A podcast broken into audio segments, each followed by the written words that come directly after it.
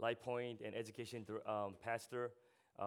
We haven't had a college pastor for about over 3 months now, going on fourth month. And today, the search committee, we're meeting after service to present you a candidate, so you could vote next Sunday. Okay. That being said, that means to vote you had to be a member. So we ask you to sign the BTN LifePoint covenant, sign it, turn it in today. Okay. If you don't do it today, you're gonna be missed out on the email. We're gonna send you an email to vote yes or no on this particular candidate person. Okay. That being said, I've done a lot of reflection, soul searching, and I want to ask you for your forgiveness. Okay. In the past few weeks, I have said some stuff. I think it was insensitive, and maybe even hurtful. And so I want to ask you for your apologies. Okay. Some people saying, particularly, Pastor, what are you particularly referring to? Is I made a comment about 4CM, and I shouldn't have not said it that way, okay? And so I would ask you to please forgive me, because I know some of you have been to 4CM retreat mission trips, and some of you are involved in 4CM, okay? And I didn't mean any way to take away your heart and your love for missions. Okay. That being said, I'm not trying to make any excuses, right?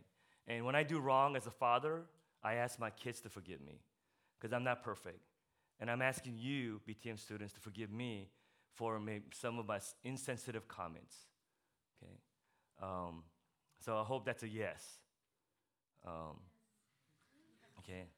It's really, my heart is where I'm coming from is a couple of things, okay? And I'm just going to share and be open and candid to you all right now, okay? I've been under a lot of pressure and stress. We haven't had a college pastor for 3-4 months, okay? And as I still pastor the Lightport Ministries, I'm trying to provide ministry to you all. It's not that easy. Not because you're difficult. I'm saying the load. That's what I'm saying, okay? We also had a transition with our junior high pastor, so we had to find a junior high pastor to replace now ministry, but thank God Caleb was available and he felt called to do it, so thank God. We've had also our jam pastor, okay? For some of you who are serving in jam. As much as our former jam pastor did a lot of good things, and but a lot of good things to the ministry, we had to put him in church discipline because of his character issues and character flaws. And so we addressed it. And I'm in the process right now with him and another pastor outside TKC through the restoration process, okay? Right. And so, I really, that day, I was under a lot of pressure, and I was very, very tired too physically, coming from a recon mission trip to Izamal, Mexico. And again, I'm truly sorry if I hurt any of you who are part of 4CM in the comments that I made. So please forgive me, okay? But I want you to know my heart, where it came from really, was because I'm excited to be here. I mean, I'm excited what God's going to do in and through TKC in our mission endeavor. And so I just would ask you to seriously consider being part of that. All right. Now, with the coronavirus, we might not send any mission trip or mission teams, depending on, the spread of the disease, all right? Isaac, do you want to say something, or we want to hurry up? No, continue. Oh, continue, okay. Thank you. That's very kind of you, okay? All right, because I thought this was my time right now. Okay, thanks. Okay. All right. You want some few minutes? No. Oh, okay. After me. All right. So it's because I'm very passionate about Thanksgiving Church, right? I know it's not a perfect church. And you know what? Let me be honest with you, right? like if you're in a family, you know all the flaws of your family, right? Your mother, your father, your brother, and your sister. And you think the other family looks so much better because they seem happy, they're smiling, and you know they seem better than your own family. It really does. There's a certain attraction to that. Like people always say, the grass is always greener on the other side. It's true. It could be, but just remember, you gotta still cut the grass. You guys didn't get it. Okay. Okay. So I know, right? Especially some of you grew up in Thanksgiving Church. You've been part of the church for a long time. You see the flaws and show the shortcomings. I see it all the time. I know it because I'm in it. You know, I interact with the elders. I interact with the pastors. I interact with you all. I interact with God's people and children and, you know, and our pastors and all that stuff. And I know it, okay? But I do know one thing, okay? God is doing something special in and through Thanksgiving Church. This couple weeks from now, we're going to be celebrating 37 years as a church, right? That's pretty amazing that God has been faithful for 37 years despite our shortcomings and failures. Right. And I have a big heart. Like, just trust me. I just want you to know this. I have a huge heart for missions. I do. Okay? And many of you know I served in the military. And as a military, I was a missionary, really. Okay? And I've had some long mission trips to Iraq twice and once to Afghanistan. All right? And so, I understand the challenges of being a missionary. All right? But our heart is really... right, to have you, invite you to come be part of it, whether our short-term Mexican mission trip or rather a short-term Turkey mission trip, okay, or our inner-city mission trip that we're going to do. We're going to invite Pastor Steve Shin to come this Friday to talk about the inner-city mission that he does and wants, okay? The whole purpose of that, right, I want you to hear this out, okay? The whole purpose of these mission trips, right, is that God will move in your heart and that you would be open to the work of God and the move of God so that you would commit your life to lifetime, long-term mission endeavor. Okay? And so that's really where my heart's coming from, okay? I have nothing against 4CM, right? But I am more for TKC. You know why? Because this is my home church. Okay? Now, for example, like I live in a neighborhood with a lot of homes and a lot of families. Okay? I don't have nothing against these families in my neighborhood. I don't. I just have more favoritism with my own family, my own home. And so one of the things that we want to create in your hearts is this. The BTM, I know it's a season, right? You graduate college, you're gone.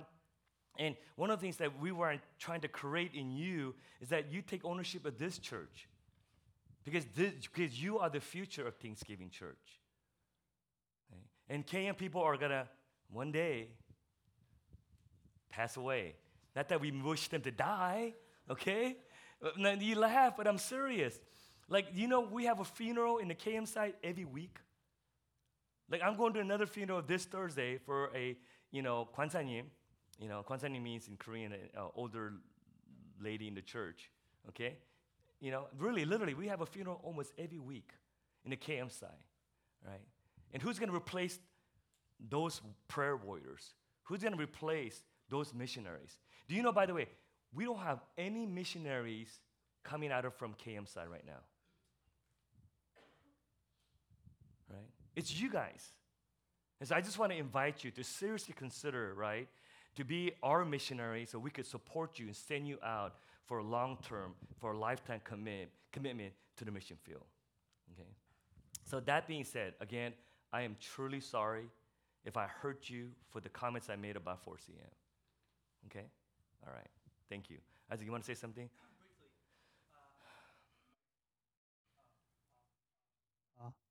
Briefly. Okay. So this wasn't planned, and but I just felt it really heavy on my heart because as you guys are getting older, as you guys are climbing the leadership ladder, you know how lonely it gets and how harder it gets, right? And I just felt like we as BTM and as staff, us first, have failed in honoring Pastor Ed with prayer and with love and grace. Because for Pastor Ed to come up here, are you in your early 50s?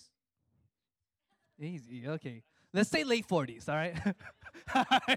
Late 40s to come and ask for an apology or no, not ask for apology, ask for forgiveness to a bunch of 20-year-olds or 20-somethings, that takes some real humility. And I think we as a community need to honor that, because it's when we honor that, because it's only when we honor that that we can become like that. Does that make sense? And so I feel like if we can just lift out and reach out our hands towards Pastor Ed, because it's still going, right? This transition is still going. And I feel like we just need to pray for Pastor Ed and honor him for all the work that he does behind the scenes, and all the hardships that he's had to deal with so that we wouldn't have to deal with them, right? As you guys are getting older, you see how much your parents have struggled for you guys. It's the same way. And so if you can just right now just extend our hands just to Pastor Ed, and just for like a minute or two, just pray out just a prayer of thanksgiving and honoring and respect and love. And if you could just pray out loud, that'd be good. Let's pray.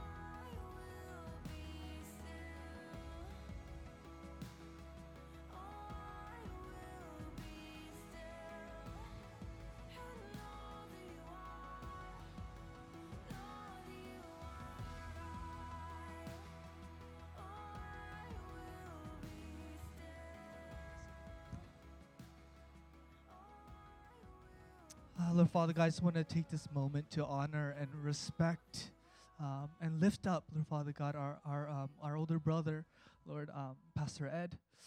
He's been so faithful, Lord Father God, and you know his each and every tear that has fallen from his eyes, Lord Father God, every tear that was shed for us, for the church, for LifePoint, Lord Father God, all of the lonely moments, Lord Father God, where no one understood him but you. But God, you saw him in those moments, Lord Father God, and you are honoring him today. So Lord, would we join together in that honoring, Lord, and say thank you from the depths of our heart, Lord Father God. Despite his shortcomings, despite his weaknesses, despite all of that, Lord Father, may we see the love that he has for BTM, God. And would you continue to anoint him with wisdom and discernment, Lord, that the Holy Spirit would overflow in his heart, Lord, and that through him, God, that we would hear words of splendor, God, your words that would bring down your kingdom, Lord, into this very room. And God, I ask that for the hearts of our BTM staff and students, Lord, that we may walk, Lord Father God, towards faithfulness, Lord Father God, and being more humble, Lord, and being more gracious and being more loving, God, towards our leaders, Lord, that we would be men and women who exemplify the cross, Lord. So we love you so much, and we love Pastor Ed, God. We love him, and I ask that, I pray, Lord, that he would truly know that we are thankful for him, God, despite our lack of telling him so to his face, God. We love him so much. Thank you for this pastor, and in Jesus' name I pray, amen.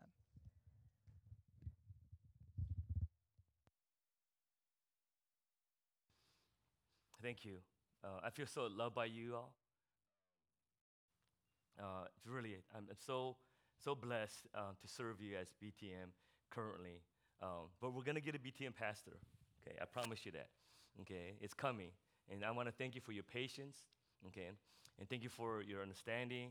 And I am a little older, okay? I didn't say old, a little older. And maybe I don't understand or relate to you generation. But I want you to know one thing, okay? I love you with a fatherly heart. And if you would ever come for advice or for counseling, I would give you the same advice and counseling that I would do my own daughters and my own sons. Okay, and so again, thank you for your graciousness, and Isaac, thank you for for honoring. But I'm not here really to be honored. Okay, I'm here because I love you all. And really, I'm honored to have this opportunity this past few months to get to know you, to preach to you, to pray with you, and to do life and ministry with you. Okay? All right. With that, I want to share one other thing God has placed in my heart before we go into the Word. All right. So I rarely ever get waking up in the middle of the night. You know why? Anybody know why? Because when I go down in my bed, I go deep down in my bed. Okay? I mean, I like, it takes me just a few minutes to fall asleep, and I'm down from the count.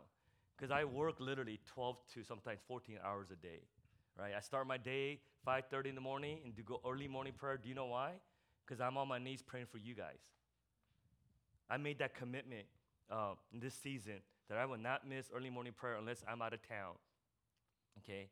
To pray for you, that God will send us the right pastor and to hold you and to keep you in the Lord, okay?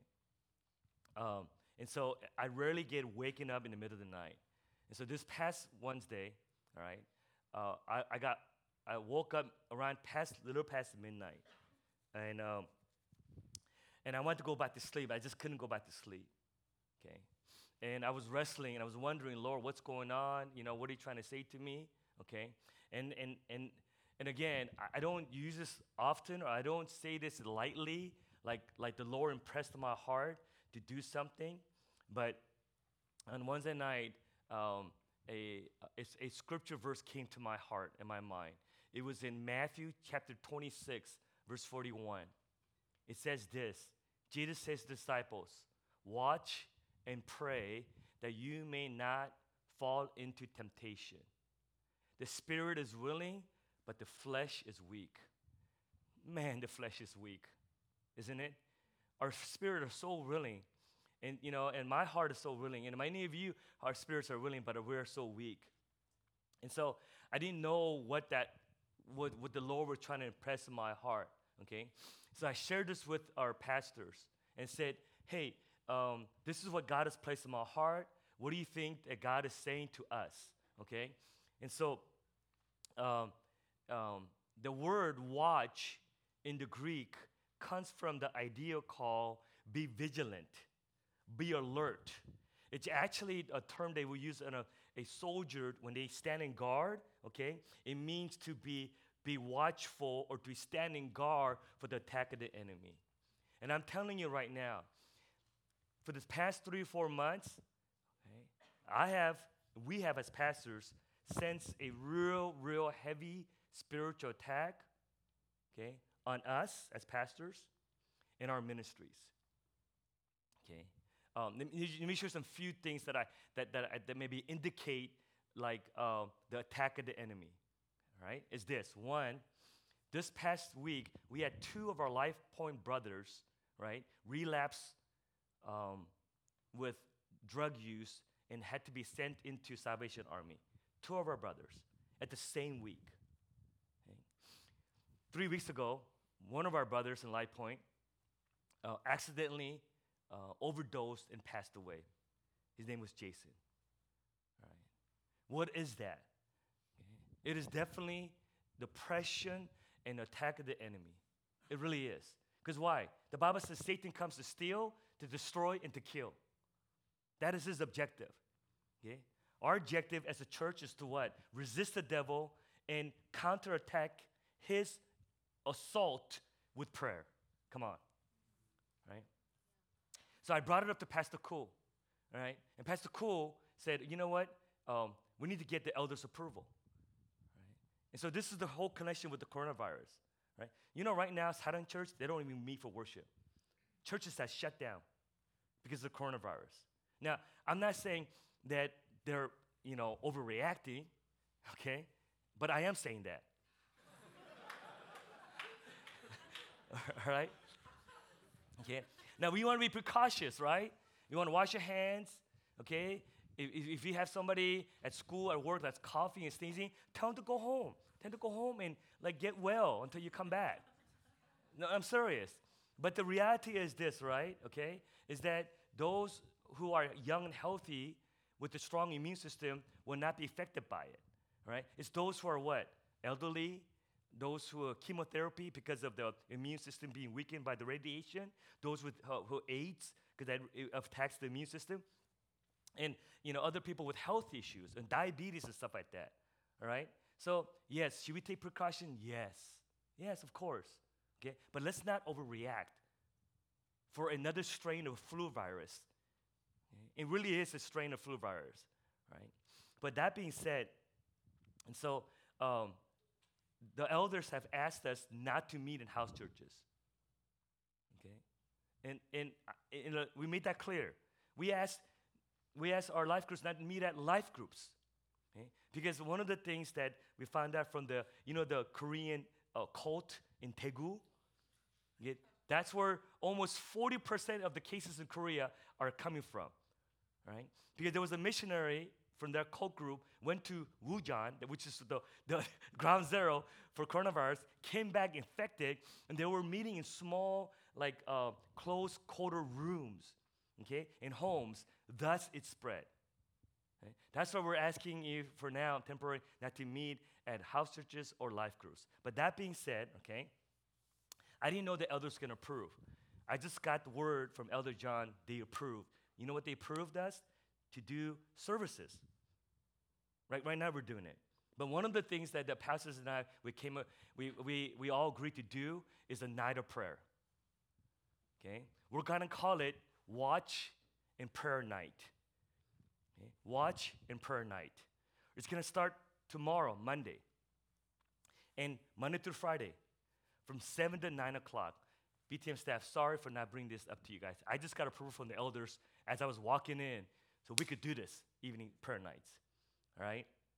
Whether we have live music or whether we don't, we just want you to come instead of meeting at house churches or if you don't meet, right, going out to the restaurants and wasting your money, okay? We want you to come and pray and stand. And this is the ideal, okay, guys? This is what we like to do. Whether you come for all 2 hours, that's up to you, but we're gonna ask you to commit 1 hour, 1 hour. Whether you come every night or you come at least once a night, 1 hour of watching and praying. And this is what we want you to do in that 1 hour period. Whether you come at 7 to 8, 7:30 to 8:30, or 8 to 9, okay? Yeah, I know, I'm not that good with math, okay? Is we want you to read the books of the prophets from Isaiah to Malachi, okay, for the first 30 minutes. And then take the next 30 minutes to pray. Why? Why are the prophets so important? Because they were called to watch and call the nation and call God's people to repentance, right? And so we're going to go study together from the book of Isaiah.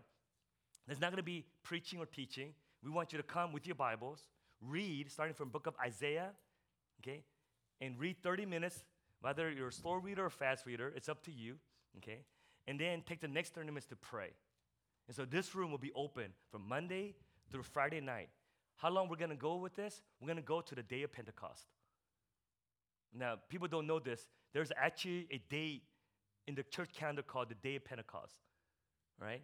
It's usually 50 days. It's 50 days. Penta means 50, right? After the resurrection of Jesus Christ. Jesus was the first fruit, which I'm going to preach on today. I'm just, I haven't even started preaching yet, okay? And then the day of Pentecost was a festival in the Old Testament, right? To celebrate the harvest. It's like the Jewish version of Thanksgiving. You guys, I don't know if you guys knew this or not, okay? Because people think Pentecost, Pentecostal, right? No, it started from the Old Testament, the day of Pentecost. And it aligned exactly the day Jesus Christ died, and then 50 days later, it fell on the day of Pentecost. And what was significant of that first Sunday of the day of Pentecost? What was it significant? The Holy Spirit came. The church was birthed. And God moved in a mighty way and sent the people of God all over the world, the apostles and disciples and God's people, from Jerusalem to Judea to Samaria to the other parts of the world to preach the gospel. But how did the move of God happen? How did the move of God come about? It was because God's people, the 120, right, of the disciples and followers of Jesus, they stayed in the upper room, and what did they do? They prayed. They prayed. I long to see the mighty move of God. I long and I hunger for the move of God. I'm talking about a genuine move of God. I'm not talking about fabrication. I know sometimes I get harsh on some of these charismatic movements because when I see it, it's fabrication. It's not the move of God because it doesn't produce repentance. It doesn't produce holiness. And so I'm not against the gifts of the Holy Spirit or the move of the Holy Spirit. I just want to see the genuine move of God. I'm talking about the mighty move of God. Not something we fabricate with loud music and smoke and glitter and dancing and flag waving. I mean, nothing against that, okay? My point is that I hunger for a genuine move of God in my life, in your life, in our church. So would you join me from now till May 29th, which is Friday, okay? A time of prayer. Watch and pray. Watch and pray, all right? So this will be open from 7 to 9 o'clock. Come on. Let's do this. Let's seek the Lord. Let's resist the enemy. Let's resist the devil. Let's stand our ground. Let's seek God for the mighty move of the Holy Spirit. And so I'm asking both Lightpoint, BTM, and all the education department, and all the pastors, right, from now to Epic, to Sunland and Jam, and Pastor DK and I, we're all on board. So come, let's see, let's join, let's seek the Lord together and see a genuine, mighty move of God. Amen? All right. Does that mean, is that a yes? Okay, come on. Just listen, guys. Days of lip service to God is over. Okay? All right? Days of saying amen and yes, and we don't show it is over. Because God is separating the sheep from the goats. God is separating the wheat from the tares. And what makes the difference between the lukewarm, the goats, and the tares are people are willing to pray, to sacrifice. That's what Jesus says. He said to the disciples, can you not tarry for an hour? Can you not tarry for an hour? Can you not seek in the Lord the Father for an hour? Just an hour. Just for an hour. They couldn't. You know why they couldn't? They didn't have the Holy Ghost. The Holy Ghost hasn't come. But when the Holy Ghost came, these apostles and the disciples literally transformed their world in less than 50 years. Less than 50 years. And that's the same movement I want to see. I hope you want to see that too. Right? And we always talk about contending for the nation. Yes, pray for our nation. But revival doesn't start outside. It starts right here in our hearts, in our churches. That's where revival starts, with repentance and prayer, to be vigilant in praying. So come, join me. Let's go to battle together. Let's go to battle against the enemy. Let's go battle for the kingdom of God. That Jesus says, the kingdom of God suffer violence. You know what that means? And the violent take it by force. That means that the kingdom of God is not for the faint-hearted or the weak or the double-minded or the wishy-washy or the lukewarm. It takes people who are committed for the gospel, committed to prayer, committed to the word, committed to reaching the lost. That's how the kingdom of God is expanded. And so I'm excited what God is doing, and God is doing in my heart. God is doing in our pastors, and I want you to come and join us. Amen. With that, turn your Bibles to First Corinthians. First Corinthians chapter 15. Emily, could you go to my office? Could you give me a bottle of water for me? Thank you, sweetie. Thank you, sweetie. I always serve her at home. Dad, could you give me this? Give me that. I'm always hooking her up. She could hook me up once in a while. Amen. Okay. All right. Hey, BTN, I love you guys. I really do.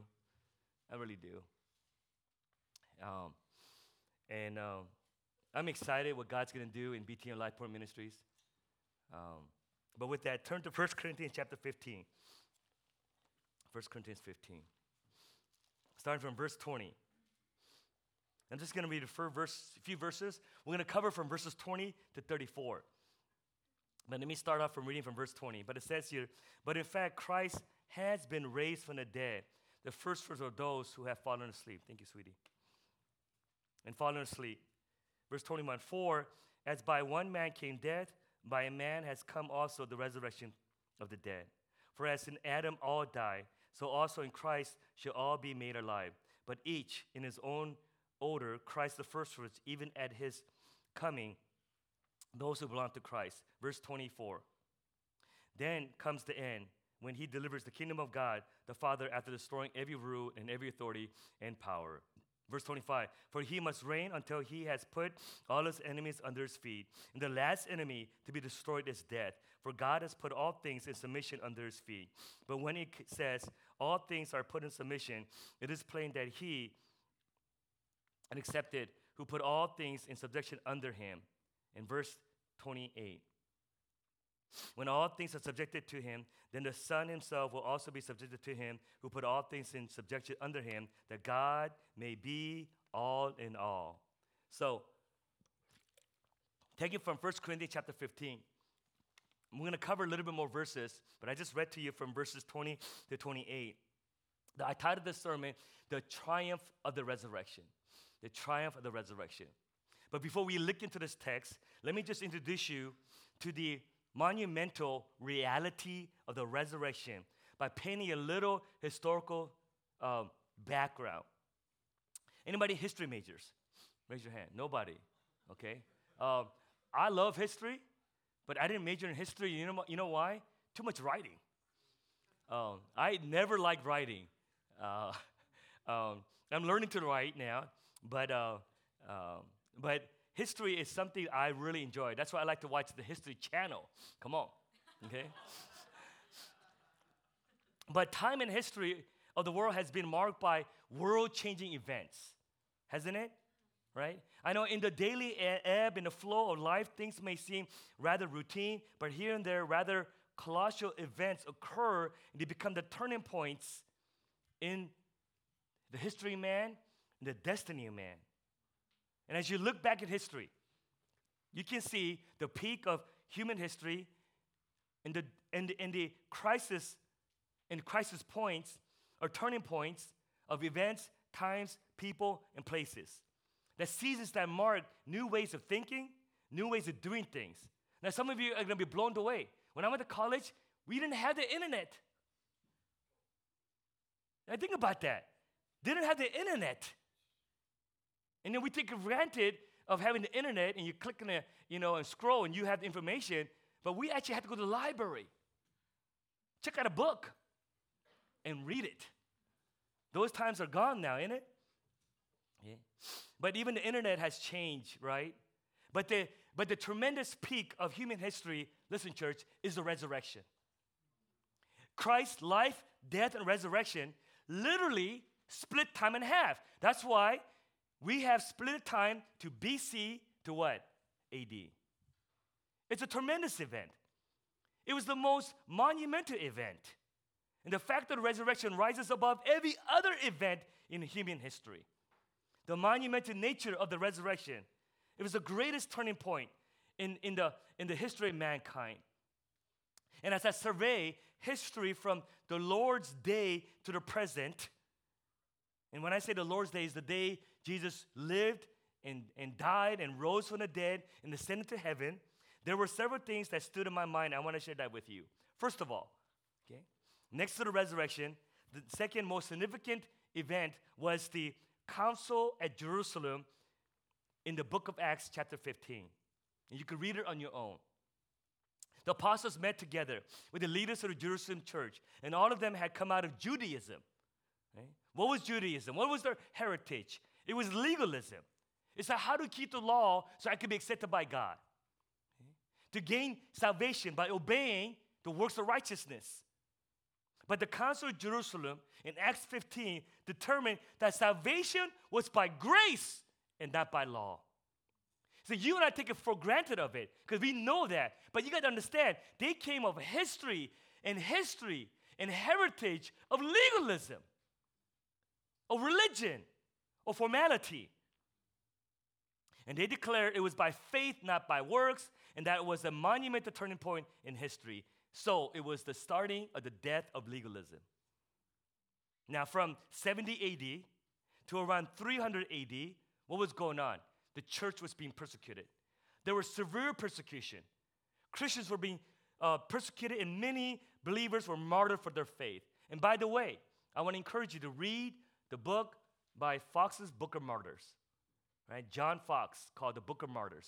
Every Christian should read it. Every Christian should know the sacrifice that the beginning church made for their faith and for our heritage. But in that time, around 300, there was a Roman Caesar. He was one of four, actually, because they all claimed the Roman Empire, and his name particularly was Constantine. And Constantine, right before going to battle with the three other generals who claimed to be the ruler of Rome, or Caesars, in the middle of the night, Constantine had a vision. God gave him this vision. And the vision was a cross. And he was not a Christian at that time. And then the voice came to Constantine and said, "Rise up the cross and you shall receive victory." And so he made all his soldiers with the flag or banner put a cross on it, painted in red, and went into battle against three other generals. And he came out victorious. Historians tell us that he was, quote, converted to Christian faith. He was so zealous for the Christian faith. You know what he did? He made Christianity the official religion of the Roman Empire. Now, is that a good thing? Or is it a bad thing? But see, the human heart, right, always leans toward sin. And so what happened was this. So the church now became a church state. Thus, the birth of the Catholic, the Roman Holy Catholic Church, became the state rite. That's why the Roman Catholic Church started to baptize infants. Because why? Because Constantine ordered everyone to become a Christian, and part of being a Christian is baptism, so they start baptizing everybody. Children, non-believers, pagans, didn't matter if he had a person of faith or not, they all were converted through baptism. But you and I know baptism doesn't save no one. It just gets you wet. Okay. And Christianity, from a personal relationship, living with a living Christ, now became formality and a religion, and void of true conversion. And out of that absorption of the church into the state, the Roman Catholicism engulfed the whole world at that time. Literally, the world they known at that time. Centuries of spiritual darkness, which ushered the world into what we call today, in history, the Dark Ages. The Dark Ages. Why was it the Dark Ages? Because why? People were not permitted to read the Bible. Did you know that? Did you know that during that time, that service was conducted in a dead language called Latin? No one spoke it except the priest, and some of the priests didn't even know what they were saying. And the world went into a horrible, dark, spiritual period at that time. We call it the Dark Ages. By the way, you know, when the coronavirus was, spreading, I did some little research. Like, I typed in, on Google, like how many people died for the Black Plague? It was spread during the Dark Ages. You guys know that, right? It was the black rats that spread the disease. At that time, people didn't know science, like how disease and germs spread. I found out that an estimate 25 to 30 million people died because of the Black Plague. Let me put it in proportion, okay? Listen, they say over 40% of the European world at that time, known at that time. Remember, at that time, they thought the world was flat too. Okay? I heard somebody recently thought that the world was flat, and he was trying to prove it, and, wrapped himself in a rocket and tried to fly over the flat, whatever, and, he didn't make it, okay? Listen, the world is not flat, guys. It's round, okay? Just saying, brothers and sisters. Jeez. But what happened was this. 40% of the world at known at that time, this is an estimate, 40% of people died of the Black Plague. Okay, so let's put that in comparison to the coronavirus, all right? Put it into perspective. So, if the Council of Jerusalem was a triumph of grace over legalism, The coming of Constantine spared the triumph of dead religion over true religion, the triumph of ritualism over a genuine relationship with God. And it stayed that way for centuries until the next great event. Anybody want to guess what the next great event was? The Reformation. Who said it? Who said it? Huh? Ding, dong, dang. Give that guy 20 points. Give that guy 20 points. Amen. The Reformation, which is also called the Protestant movement. Okay? That's what we're called. The churches, Christian churches are called the Protestantism, right? It's the Protestant movement. Became the triumph of personal salvation and the rebirth of salvation by grace through faith. The Reformation is basically founded in the simple statement found in Scripture, the just shall live by faith. And God used a man named Martin Luther. Who was he? He was a monk. He was an Augustine monk, totally devoted to the Catholic faith. He did all the religious requirements. He did all the catechisms. He did all that was required of a monk. He even crawled on his knees the steps of the Roman steps to the Vatican on his knees. And when he came up to the top, instead of feeling liberated and free and forgiven, he writes that he fell into more despondency and despair and depression. He was at a point of suicide. But you know what God did? God led him to read and study the book of Romans. Wow. Even the monks didn't read the Bible at that time. Even the monks. And he read the book of Romans. And when he read it, he found that the just shall live by faith. And out of the Reformation movement came 5 things that affects us today, even today. It's this: faith alone, grace alone, Christ alone, Scripture alone, and the glory of God alone. Amen. In Latin, it's sola fide, sola gratia, sola Christa, sola scriptura, and sola de gloria. Amen. Wow, that's awesome. And forever changed the course of history. Let me tell you how much the Reformation moved and changed history. Because the Reformation taught that each individual is important. That you and I are created in the image of God. That each individual could come to God himself directly through Jesus Christ and approach the throne of God in the time of mercy. Because why? All this time, they had to go through the church. They had to go through the Pope. They had to go through the priest.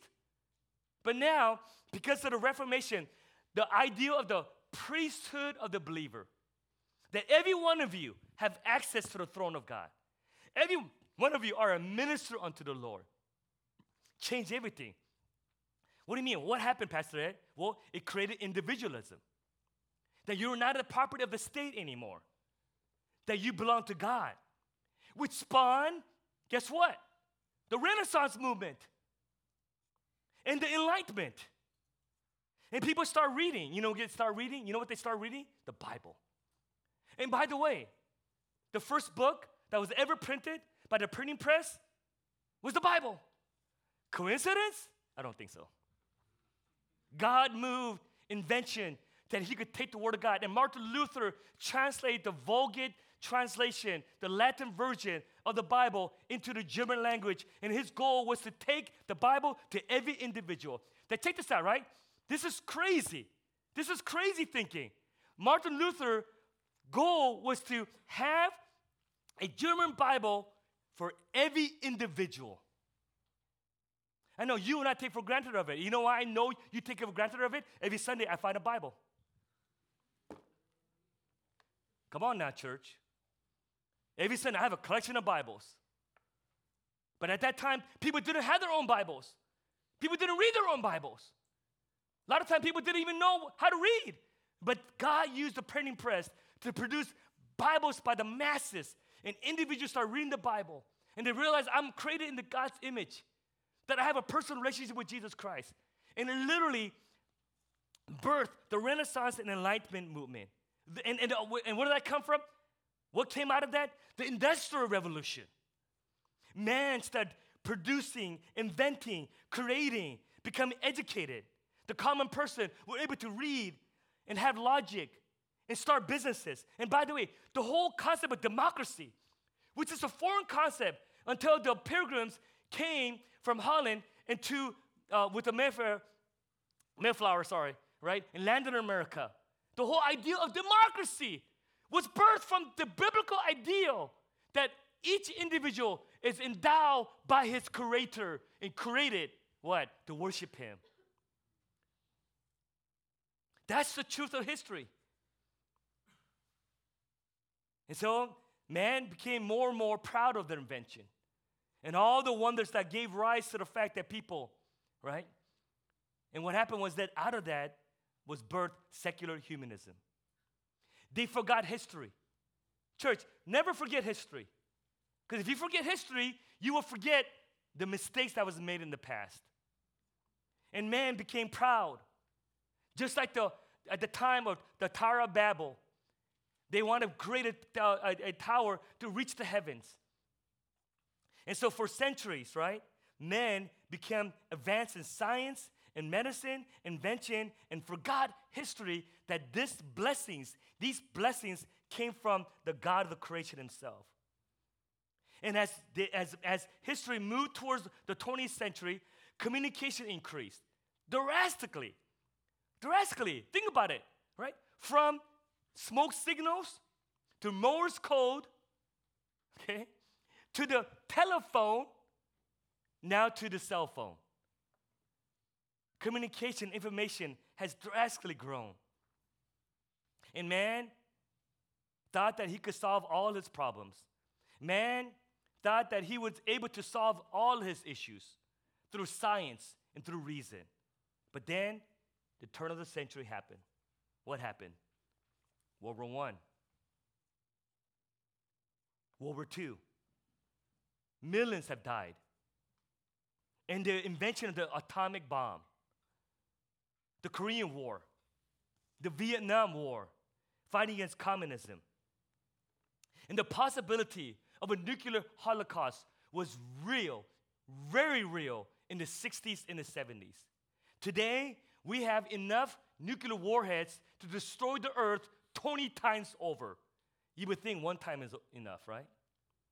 We have two states right now, in North Korea and Iran, who vow to create a nuclear warhead to send it to the Western world and destroy all of Europe and destroy all of the U.S. These are the times we're looking at. See, church, listen. Despite all the secular humanism boast, despite all the abilities of a man, of his creation, of his creativity, of his education, of his science, man cannot solve the greatest dilemma. You know what it is? Sin. Man can't change the heart. That's why even today, with all our advances in sciences and education and universities and all the books and all the information that we have, we still are battling what? Bigotry, racism, war, genocide. Why? Because man is not lack of education. Man is lack of transformation of the heart. That is the issue at hand. That's why the resurrection of Jesus is truly significant.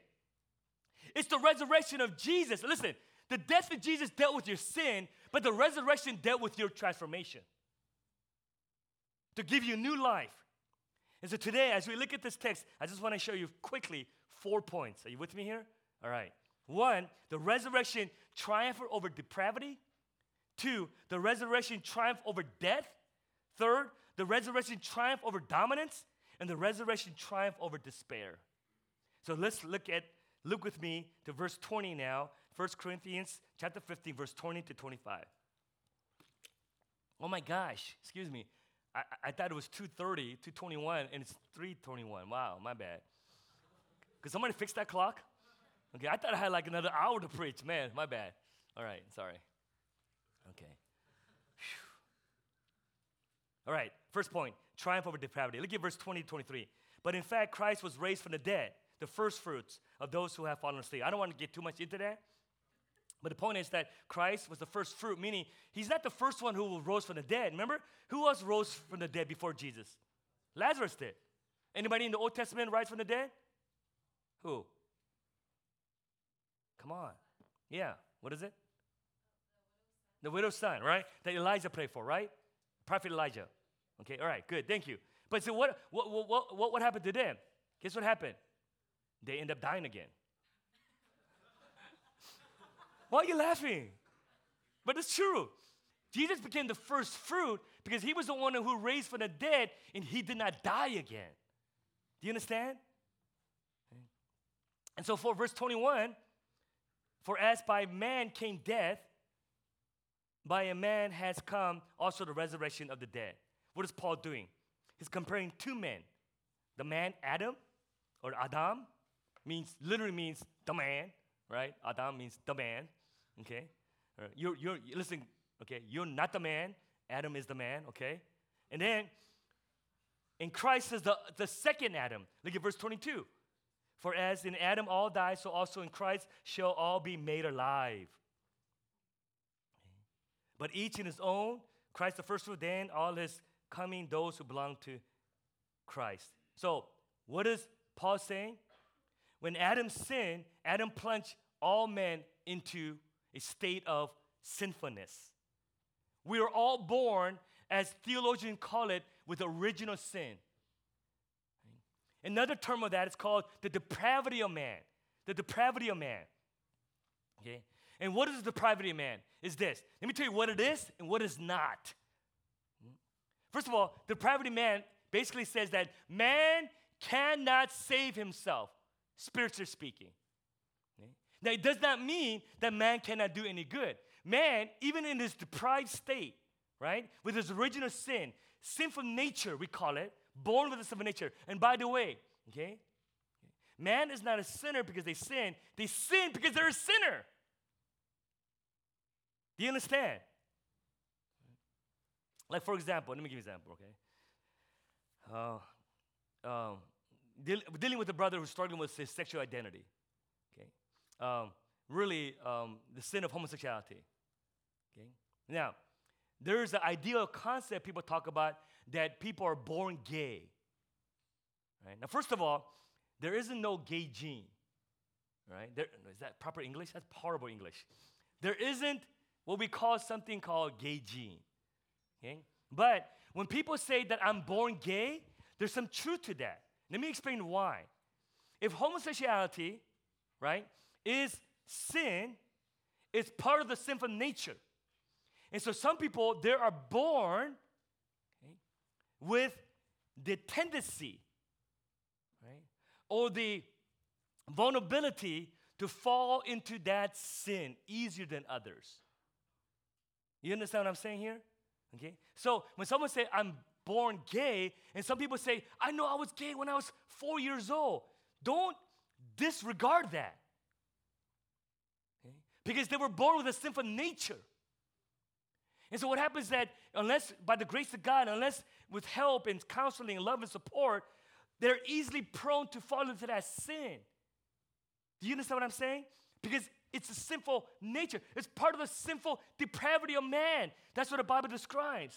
That's why man needs to be rescued from sin, rescued from himself. Right?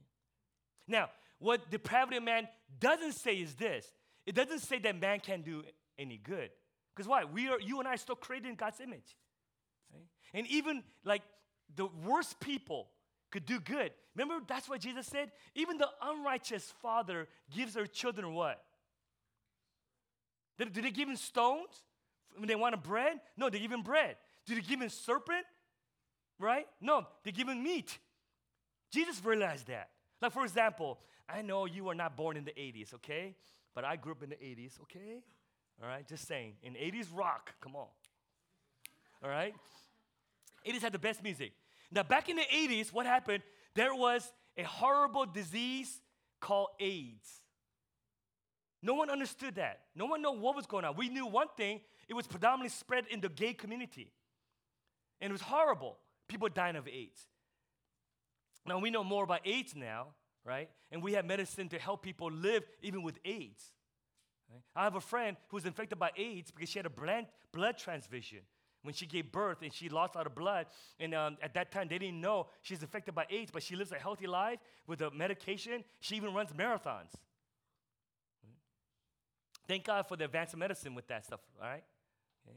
But I remember they wanted to raise funds for the African kids in Africa who were affected by AIDS, because millions of children would be dying. Some parts of Africa, in countries, 30-40% of people die because of AIDS. That's crazy. And so they came up with this group called, I think it was called AIDS Africa or Love Africa. I forgot. I just know the song. Right? They got all the superstars of the rock groups, you know, like Cindy, what's her name?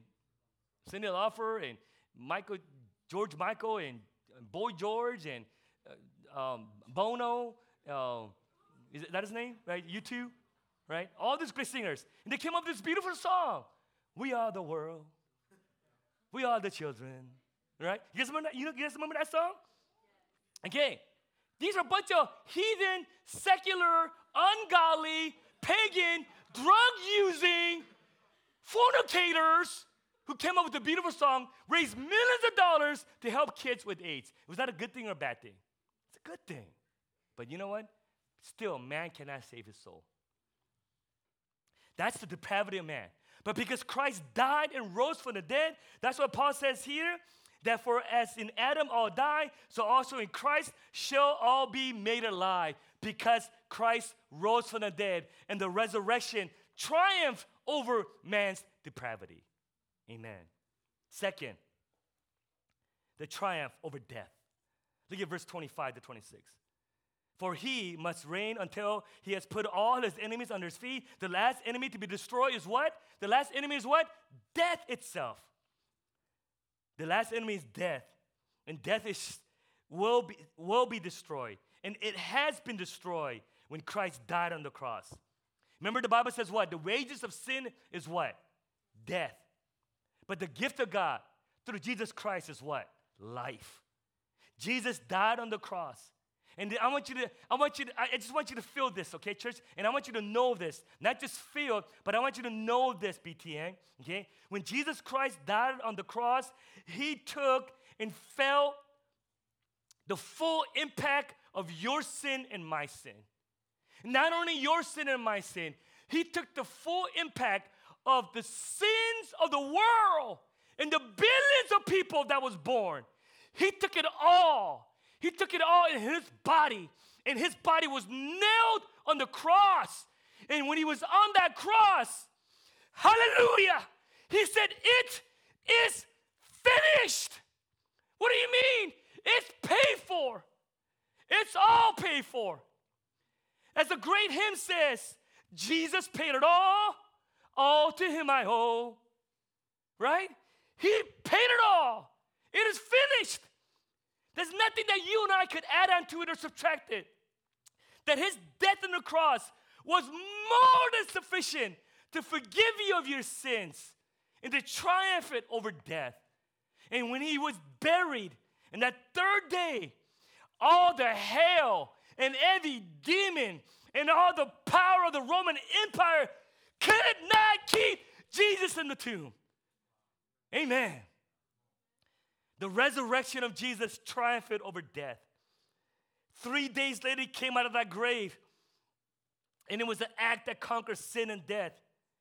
Though he took the brunt of sin, though he took the full force of sin, the resurrection power could not keep Jesus in the grave.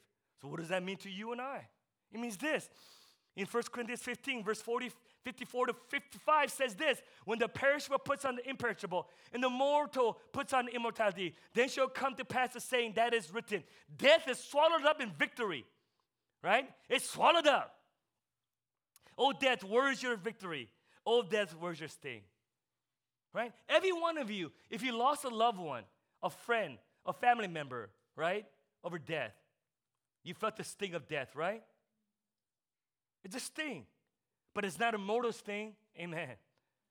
See, when Jesus died on the cross, he put a mortal mortal death on death itself. Amen. And so we have victory. In Christ's resurrection, triumphs over death itself. Third, triumph over dominance. Now, Pastor, would you get this? Now, this verse is a little tricky, so stay with me here, okay? All right, are you with me? Are you paying attention? All right, stop playing with your hair. Love you. All right. You know, I thought I would never say that to a guy, right? Usually I would tell a girl, stop playing with your hair. Hey, shh. All right, let's move on. Love you, bro. Okay, all right. Okay. All right. Verse 27. For God has put all things in subjection under his feet. But when it says all things are put in subjection, it is plain that he is accepted who put all things in subjection under him. Now, this is a tongue twister here, verse 28. All right, stay with me here. When all things are subjected to him, then the Son himself will also be subjected to him who put all things in subjection under him, that God may be all in all. What in the world Paul's saying? I mean, it's like word, right? Play on words, right? Subjection and under. All right, here's the idea of what Paul's trying to say here, okay? Is this. He's going back to the book of Genesis. Right? Remember why? What's the context? He talked about the first Adam. Okay? And when he sinned, he plunged all men into sin, right? And then the second Adam who came and who freed us from the dominance or the subjection of sin itself and death. This year, right?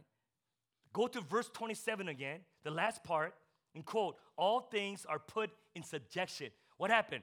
When Adam sinned, he did not just usher sin into the world, but it contaminated the whole creation. When God created Adam, what did he tell Adam to do? What did he say? Take dominion over the earth. Did he not say that? He said, rule over the animals and care for them. And God even gave Adam a job. What a great job. What was that job? Naming the animals. I think Adam's first job was a zoologist. Right? He had to go by naming all the animals. But what happened was this. When sin came in, when Adam sinned, instead of man became dominance over the creation became dominance over man. Man became a slave to this creation, being subjected under the fall of creation. Pastor, where'd you get that from? Listen, I never put out, I don't like get things out of an empty hat, all right? I'm not a magician, okay? It's in the Bible. Look at Genesis chapter 3, verse 17. Look what it says here.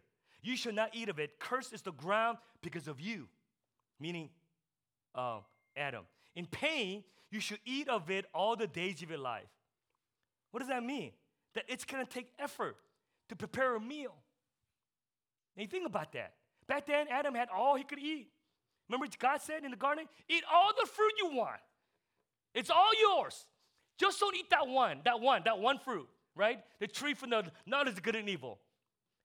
But man could not resist temptation, and he fell. But now because of sin, it's now difficult, right, to prepare a meal. Now you and I live in such a luxury country that we just put something in the microwave for 2 minutes and dang, it's ready to eat. Okay? But you know how difficult process it is to like get a piece of patty, you know, for your In-N-Out hamburger? You got to get a cow. You got to slit its throat, drain its blood, skin its skin, chop up the meat. If it's a ground beef, you got to put it in the machine and grind it all together. Then you got to put it in a little patty. Then you got to freeze it. Then you got to put it on a truck or a ship. Somebody's got to deliver it to the market. Somebody has to go to and buy it. Then somebody has to put, wow. Okay? You think that was difficult? How about the American Indians? They had to actually go into the woods with a bow and arrow and hunt down an animal to have a little, what, In-N-Out. What is that? It's the effect of sin on the creation. It caused an effect. And man, instead of become dominance over the creation become dominance, and we become a slave to it. Let me give you a case in point, all right? How How many of your parents are born in Korea or China and immigrated as first generation, right? Most of us, right? My mom and dad, okay? I never saw my mom and dad because you know why? They worked literally 14, 16 hours a day, right? Why did they have worked so hard? Because why? They were in survival mode. They were sheer survival mode. How to provide for my sister and I. How to pay for our home. How to pay for our school. How to pray for, like I never went to a doctor when I was growing up. Like we had to break something, literally break something, right? To go to the doctor. Now, thank God I didn't break anything when I was growing up, so I never had to go to the doctor. But if I did, I don't even know if my parents would take me to a doctor. Yeah? My parents would have rubbed some aloe vera on me, okay? But I remember growing up and watching my parents was always like, I go. It's like, man, I guess old people do that now, right? Now, you know what happens now? I do that now. I go. I sit down on the sofa and I try to get up. It's like, oh my goodness, what's wrong with me? Oh, what's wrong with me? I'm getting old. That's what's wrong with me. Now, there are times where I just want to fall asleep in the sofa, right? Because I don't want to get up because my back is hurting, my knees are hurting, and I just I wish someone could just carry me. But Christian and Emily's not strong enough to carry me anymore, all right? I hope they would someday when I get old and feeble and senile, okay? But it's the subjection, dominance, okay? And by the way, the Bible is not saying that work is bad. Work is good. Like I said, God called Adam to work before the fall, right? But what happened was when sin came in, work now became a burden, right? Work became stressful. It wasn't life-giving. That's why, let me tell you something, right? If you get a job and you enjoy it and get paid for it, that is a blessing. Come on. See, our generation, our parents, they didn't have that privilege, right? They didn't have a choice what career they want to go to. The problem with most college students now, there's so many choices. You don't know what you want to do. It could be mine, will ya? Okay. But our generation, our parents, right? They had no choice. They had to just get the job done. They were hustling. They had to work. I remember my parents, my dad did from gas station to grocery store to a liquor store to TV repair shop to, what else did he do? I don't know. He had much, what? An ice cream shop. Oh, that, by the way, that was a blessing. Amen. I love going to the ice cream shop. Because I used to work for my mom and dad when I was 12 years old. I didn't have to fund Saturdays. You know what my day Saturday was? To go to the store with my dad, work with him for 12 hours. You laugh. That's why I have such a work ethic. Like I could work 12, 14 hours. Not a big deal for me. Yeah, it was good training, but it was borderline child abuse. Oh, I gotta tell you this story. Can I tell you this story? All right. My parents never pay me minimum wage. You know when they pay me? He always paid me half the minimum wage. You know, my dad promised me, you work for me till you're 16 years old, and I will buy you a new car. I didn't believe them. I didn't. But I did work for him since I was 12 to 16, and I got paid half the minimum wage, right? And I turned 16, I got my license. And my dad said, let's go to the car store. Come on, Dad. All right? I still remember my first car that I bought. It was in Cerritos, Toyota dealership. Okay? And my dad said, what kind of car do you want? I said, are you serious? I said, what's the budget, Dad? He said, $10,000. Now, back then, $10,000, this is 1986, guys. With inflation, that's probably worth about $30,000. The first car I saw, and it was it sung to me, it sang to me, okay? It serenaded to me, okay? It was a silver 4x4 Toyota pickup truck. Come on. And I didn't even know how to drive a stick, but it was calling to me, it was calling to me, right? So I said, Dad, I want that one. He says, okay, come on. He had two grocery bags, brown grocery bags, all right, with $20 packed cash. 5,000 in one bag, another 5,000 in another bag. And he paid cash for it. I know. I work hard for that money.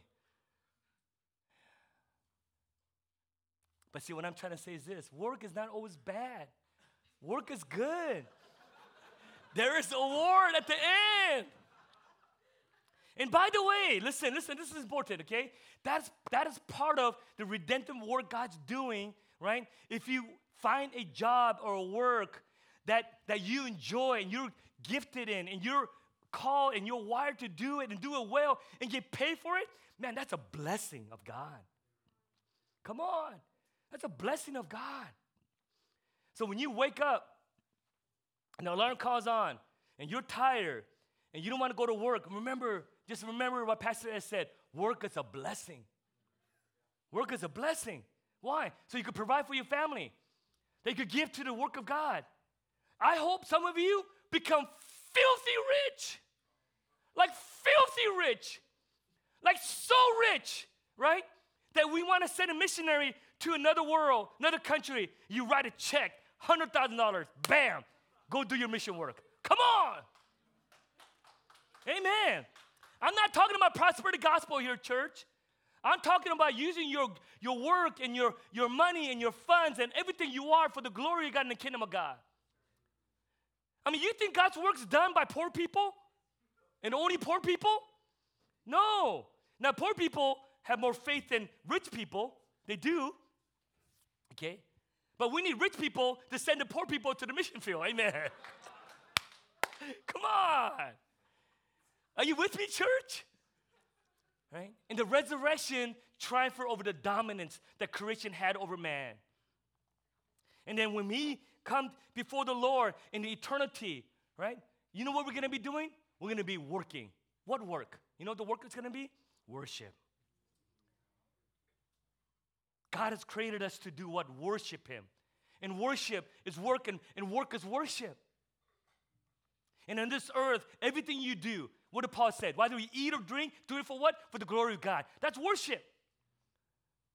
Some of you who are in the medical field and you take care of patients, that's worship. That's taking care of a patient. That is God-like qualities. Amen. Some of you are going to go into, like I was talking to a LifePoint guy who was a financial broker and who helps people refinance their homes and, you know, and to pay off debts. And I mean, that's worship. You're helping a family to get out of debt, right? You're helping a family to provide for his family. You're providing the financial means for you to what? To care for others and your family and God and the church. These are worship, guys. So work is not a bad four-letter word, okay? It's worship. Finally, let me wrap this up. Fourth and final, triumph over despair. Triumph over despair. Look at verse 30. Paul says here, why are we in danger every hour? Why are we? Right? Paul was persecuted. Paul was running from wild animals. He was in danger of Jews and Gentiles, in prison, in floggings, in beatings, with rods. In verse 31 says, I protest, brothers, by my pride in you, which I have in Christ Jesus our Lord. He said, I die every day. What is he saying? He said, I'm facing death every day, and my body is dying every day. And it says, verse 32, what do I gain? If humanly speaking, what is he saying? If the resurrection didn't take place, if Christ didn't rise from the dead, he's saying, what is the gain? I fought with beasts at Ephesus. I mean, I don't know what Paul was into, right? He was into like WWF with animals. I'm not sure, all right? But he was fleeing from the wild with animals, right? He went through so much as an apostle. It said, if the dead are not raised, what does he say? Let us eat and drink, for tomorrow we die. Paul's saying this, if Christ didn't rise from the dead and there's no life after and there's no resurrection, what does all this mean? Let me tell you something. Without the resurrection, suffering doesn't have any meaning. Without the resurrection, trials and difficulty and hardship doesn't mean anything. So if there's no resurrection and Christ didn't rise from the dead, let's just live it up, guys, because this is all we got. This is it. This is it. Let's eat and drink and be merry. And be merry to a lot of people. Let's just live it up. This is it, all we have. And you know what? People who live that way, they live and fall into what? Despair. You know, as our economy in America is getting better, the suicide rates has gone higher. Think about it. You know what the number one killer in America today is? Anybody know? Next to, you know, car accidents. Yeah. Drug overdose. Why are young people in America shooting themselves up, snorking and smoking meth and cocaine and heroin and smoking pot? And why? Why? Because they don't have the hope for the resurrection. If this is all they have, why not get high? Come on. Man, pass me the pot. Amen. No, seriously. If there's no resurrection, if Christ didn't rise from the dead, pass me that meth. If this is it, if we're all going to die, end up in the ground, and be part of manure, why not? What's the big deal? That's what human secular philosophy leads us to. Despair, despondency, depression, and suicide. But see, because Christ rose from the dead, Paul says, do not be deceived. Bad company ruins good morals. But he says, wake up from your drunken stupor, as is right, and do not go on sinning, for some have no knowledge of God. I say this to your shame. Because some of the Christians there denied the resurrection. Okay? And if Christ did not rise from the dead, and he's still in the grave, and you and I have reason to be despairing. You and I have reason to be cynical and pessimistic and fatalistic and amoral. But if Christ came out of the other side of the grave, and there is eternal kingdom, and there is a heaven, and there is a hell, and you have an ultimate value because you and I were created in the image of God, the resurrection changes everything and has triumphed over despair. You see, man cannot survive without hope. But because Christ is alive, and because Christ lives, he is our hope. He is our hope of glory. And no matter how bad things get, no matter how this world gets, God's going to make it right. No matter how troublesome it is, no matter how insoluble man's dilemma is, God is going to make it right when the King comes back. We do not live as those who have no hope. All the injustices will be made just. All the inequality will be made equitable. All of the wrong will be made right. All of the pain will be turned to bliss. All of the sorrow will turn to joy. And all of the pain and the hurt in this life will one day, someday, will be joy unspeakable and full of glory.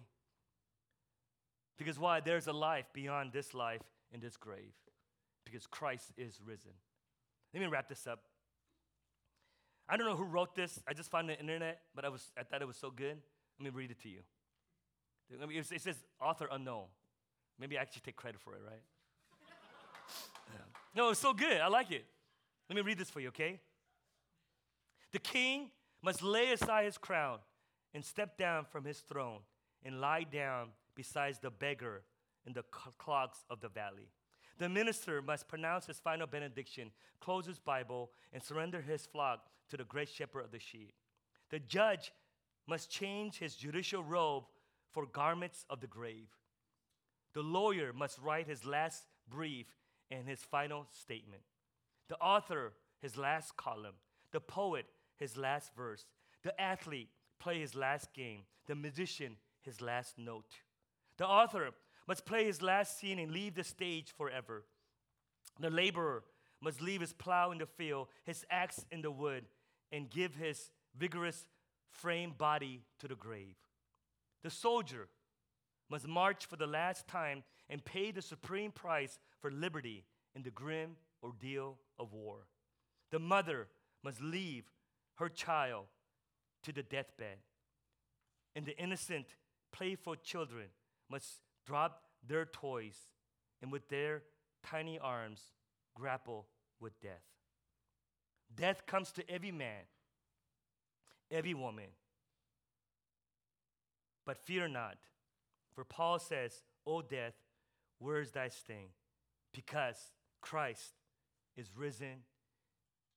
The resurrection triumphs over depravity, over despair, over dominance, and over death. Amen.